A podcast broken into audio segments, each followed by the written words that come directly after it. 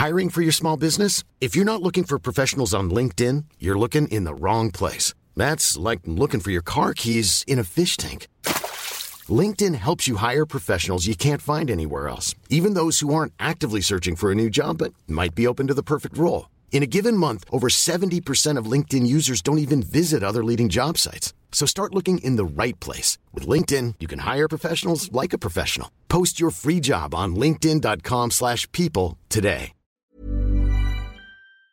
There's never been a better time to find out why BetMGM is the king of sportsbooks. Download the BetMGM app and place a $10 moneyline wager on any NBA playoff game. If either team hits a three-pointer in the game, you'll win $200 in free bets. Just use code CHAMPION200 when you make your first bet. Sign up now and discover BetMGM's daily promotions, boosted odds specials, and more. Download the app or go to BetMGM.com and use code CHAMPION200 to win $200 in free bets if either team hits a three in any NBA playoff game. Visit BetMGM.com for terms and conditions. 21 years of age or older to wager. Virginia only. New customer offer. All promotions are subject to qualification and eligibility requirements. Rewards issued as non withdrawable free bets or site credit. Free bets expire seven days from issuance. Please gamble responsibly. Gambling problem? Call 1 888 532 3500. Family.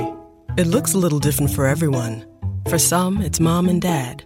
For others, roommates who feel like family. And for others, it's your significant other, their golfing buddies, your children, a high school soccer team starting lineup, and oh, look, they're all taking you up on the offer to stay for dinner, really testing the limits of that phrase the more the merrier. But no matter where you call home, Geico makes it easy to bundle and save on home and car insurance. Easier than making three frozen pizzas and assorted frozen veggies into a cohesive meal. El gobierno de PSOE Podemos se ha comprometido a destinar el 0,7% del PIB cada año en ayuda oficial al desarrollo. Una ayuda para fomentar el desarrollo del tercer mundo o más bien una ayuda para engrosar las cuentas corrientes de las oligarquías corruptas del tercer mundo? Veámoslo. El Gobierno de España aprobó ayer la Ley de Cooperación para el Desarrollo Sostenible y la Solidaridad Global. Dejemos que el ministro del ramo, José Manuel Álvarez, nos explique cuál es la finalidad de esta ley. El anteproyecto de ley de cooperación para el desarrollo sostenible y la solidaridad global que ha aprobado hoy el Consejo de Ministros plantea una ley innovadora que va a situar a España en la vanguardia de los países que hacen cooperación al desarrollo en el mundo. Eh, será eh, una ley que viene casi 25 años después de la primera y única ley de cooperación que ha tenido España, que es del año 98, y refleja esos valores eh, de los españoles de lucha contra la desigualdad y la pobreza, de lucha contra las crisis medioambientales, en favor de la igualdad de género, de los derechos humanos y, de la democracia. Hace de España un país más digno en el seno de la comunidad internacional. Si no les ha quedado muy claro, yo se lo resumo. El Gobierno de España se compromete a que los contribuyentes españoles darán, a partir del año 2030, el 0,7% de su renta nacional bruta a gobiernos extranjeros de países subdesarrollados. Por primera vez tiene rango de ley el objetivo del 0,7% de la renta nacional bruta para ayuda oficial al desarrollo. Hay un horizonte, que es el año 2030, y se establecerá una, planificación plurianual según las capacidades presupuestarias. En principio, un 0,7% no parece demasiado, que es el 0,7% de todo lo que generamos, de toda la riqueza que creamos cada año? Bueno, pues actualmente serían unos 10.000 millones de euros. Por ponerlo en perspectiva, es algo así como una octava parte, una novena parte de todo lo que recauda, de todo lo que pagamos por IRPF cada año.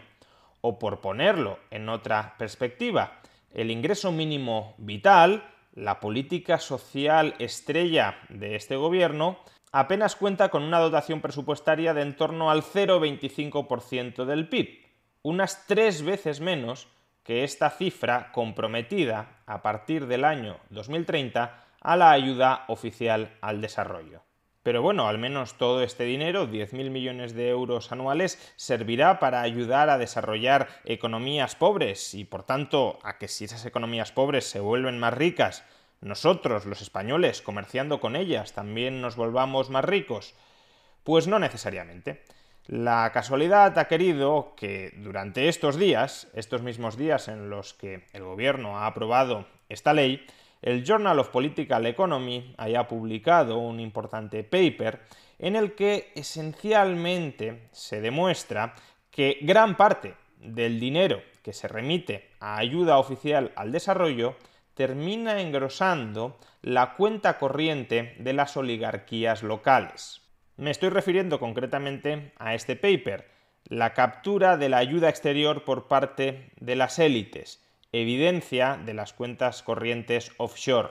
El mensaje clave de este artículo es que al menos el 7,5% de toda la ayuda oficial al desarrollo que se remite a las economías más pobres del planeta termina siendo robada, termina siendo apropiada privadamente por parte de las élites, las oligarquías locales. Lo que hacen los tres economistas que han elaborado este paper es seleccionar a los 22 países que más dependen de la ayuda oficial al desarrollo, concretamente aquellos que reciben por ayuda oficial al desarrollo más del 2% de su PIB, y mirar qué sucede con las cuentas corrientes en paraísos fiscales de estos países en el mismo trimestre en el que reciben los desembolsos de la ayuda oficial al desarrollo. Y lo que han descubierto es que en el mismo trimestre en el que estos países reciben la ayuda oficial al desarrollo, se incrementan sus cuentas corrientes en paraísos fiscales. Solo en paraísos fiscales, no las cuentas corrientes en otras partes del mundo que no sean paraísos fiscales. Solo en paraísos fiscales. Concretamente, por cada punto del PIB que reciben en ayuda oficial al desarrollo, sus cuentas corrientes, las cuentas corrientes del conjunto de los nacionales en paraísos fiscales se incrementan un 3,4% lo que en términos promedio equivale a que el 7,5% de todo el dinero que reciben en ayuda oficial al desarrollo es robado, es transferido a estas cuentas corrientes en paraísos fiscales. Además, los autores también ponen de manifiesto que cuanto más corrupto es un país, cuanto menos democrático es un país, mayor es el porcentaje que termina siendo parasitado de esta ayuda oficial al desarrollo. No solo eso, cuanto más dependiente es un país de la ayuda oficial al desarrollo, más se roba. Por ejemplo, si ampliamos la muestra de países dependientes de la ayuda oficial al desarrollo a todos aquellos que reciben no el 2% o más de su PIB en ayuda oficial al desarrollo, sino el 1% o más de su PIB en ayuda oficial al desarrollo, encontramos que no se roba el 7,5%, sino el 4%. Y los autores no pueden descartar que esta relación no sea estadísticamente significativa. Ahora bien, si restringimos la muestra a aquellos países que reciben el 3% de su PIB o más en ayuda al desarrollo, no es que se robe el 7,5% de la ayuda recibida, sino el 15% en términos promedio. Y hay que decir que estas estimaciones de robo el 7,5% de toda la ayuda oficial al desarrollo recibida entre aquellos países que dependen en un 2% o más de su PIB de esa ayuda oficial al desarrollo, o el 15% en términos promedio de la ayuda recibida entre aquellos países que dependen en un 3% o más de su PIB de la ayuda oficial al desarrollo, hay que decir que estas estimaciones del robo de la ayuda oficial al desarrollo son estimaciones mínimas, están en el rango bajo de la estimación. ¿Por qué razón? Porque los autores solo están estimando el robo que se produce a través del aumento de las cuentas corrientes en paraísos fiscales. Los propios autores aclaran que no están intentando medir el robo que se puede producir a través del blanqueamiento de ese dinero robado vía inversión inmobiliaria o vía inversión en joyas o en arte. Eso no está incluido, esa estimación del robo no está incluida en su paper. Es más, tampoco está incluido en su paper la estimación del robo a través de cuentas corrientes en paraísos fiscales orquestada mediante sociedades internacionales offshore. Me explico. Imaginemos que un oligarca de Tanzania crea una sociedad offshore en Panamá, recibe la ayuda oficial al desarrollo, la roba y se la transfiere a esa sociedad en Panamá. Y esa sociedad en Panamá abre una cuenta corriente con ese dinero robado en un paraíso fiscal. Pues bien, ese incremento de la cuenta corriente en paraísos fiscales no computa como un incremento de las cuentas corrientes en paraísos fiscales que tienen los ciudadanos de Tanzania, sino los ciudadanos de Panamá. De manera que en realidad, tras recibir el dinero de la ayuda oficial al desarrollo, el monto de las cuentas corrientes en paraísos fiscales de Tanzania, el monto efectivo, el monto real de las cuentas corrientes en paraísos fiscales de los ciudadanos de Tanzania, aumenta todavía más de lo que han medido los autores del paper, pero como no tienen información para discriminar qué parte, por ejemplo, de las cuentas corrientes imputables a Panamá es en realidad imputable a ciudadanos de Tanzania, no han estimado cuál puede ser la magnitud real del robo a través de cuentas corrientes en paraísos fiscales. Ahora bien, sí han estimado que existe una fuerte relación entre creación de sociedades offshore y recepción de la ayuda oficial al desarrollo. Es decir, que cuando un país recibe la ayuda oficial al desarrollo, hay una explosión en la creación de sociedades offshore que previsiblemente se utilizan como pasarela para blanquear el capital robado de esta ayuda oficial al desarrollo. Y los autores del artículo, por cierto, también detectan que esta explosión de las sociedades offshore es tanto más fuerte cuanto menos democrático y más corrupto es un país de los que recibe la ayuda oficial al desarrollo.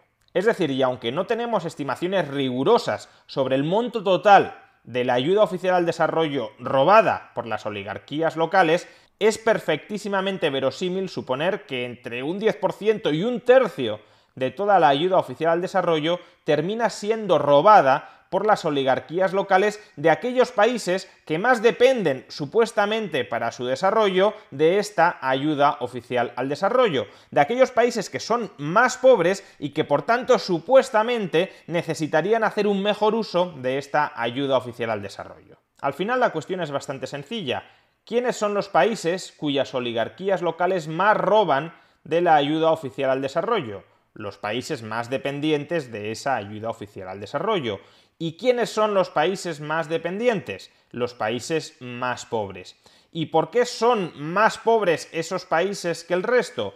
Pues porque no cuentan con instituciones inclusivas, porque sufren instituciones extractivas, instituciones parasitarias, instituciones que no respetan la libertad individual, que no respetan la propiedad privada, que no respetan los contratos voluntariamente firmados entre las partes, instituciones que no respetan la limitación del gobierno, sino que el gobierno está tomado por unas oligarquías locales que pisotean las libertades civiles y económicas de los ciudadanos y que son las mismas oligarquías locales que no solo parasitan a sus ciudadanos, sino que también parasitan la ayuda exterior que supuestamente debería ir dirigida a fomentar el desarrollo de sus ciudadanos. Como ya dijo hace décadas el gran economista del desarrollo Pete Bauer, si las condiciones para que una sociedad se desarrolle, prospere económicamente, si las condiciones subyacentes están presentes, la ayuda oficial al desarrollo no es necesaria para que esa sociedad se desarrolle.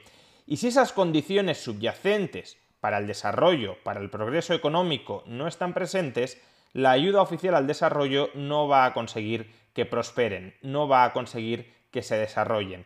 La ayuda oficial al desarrollo, por tanto, no es ni condición suficiente ni condición necesaria para el desarrollo. No es suficiente porque si hay instituciones extractivas que son las que impiden el desarrollo local, que le des dinero a esa sociedad solo llevará a que esas mismas instituciones extractivas parasiten ese dinero que les estás dando e incluso refuercen su posición de control sobre la sociedad. Y no es condición necesaria porque las sociedades que tienen instituciones no extractivas, instituciones inclusivas, instituciones que respetan la libertad, la propiedad y los contratos, se van a desarrollar aun cuando no les des ayuda oficial al desarrollo. Pese a todo ello, el gobierno de PSOE Podemos se ha comprometido a obligar a los contribuyentes españoles a entregar el 0,7% de todo el valor que generan cada año en ayuda al desarrollo. Sin duda, los oligarcas más corruptos del tercer mundo nos lo agradecerán.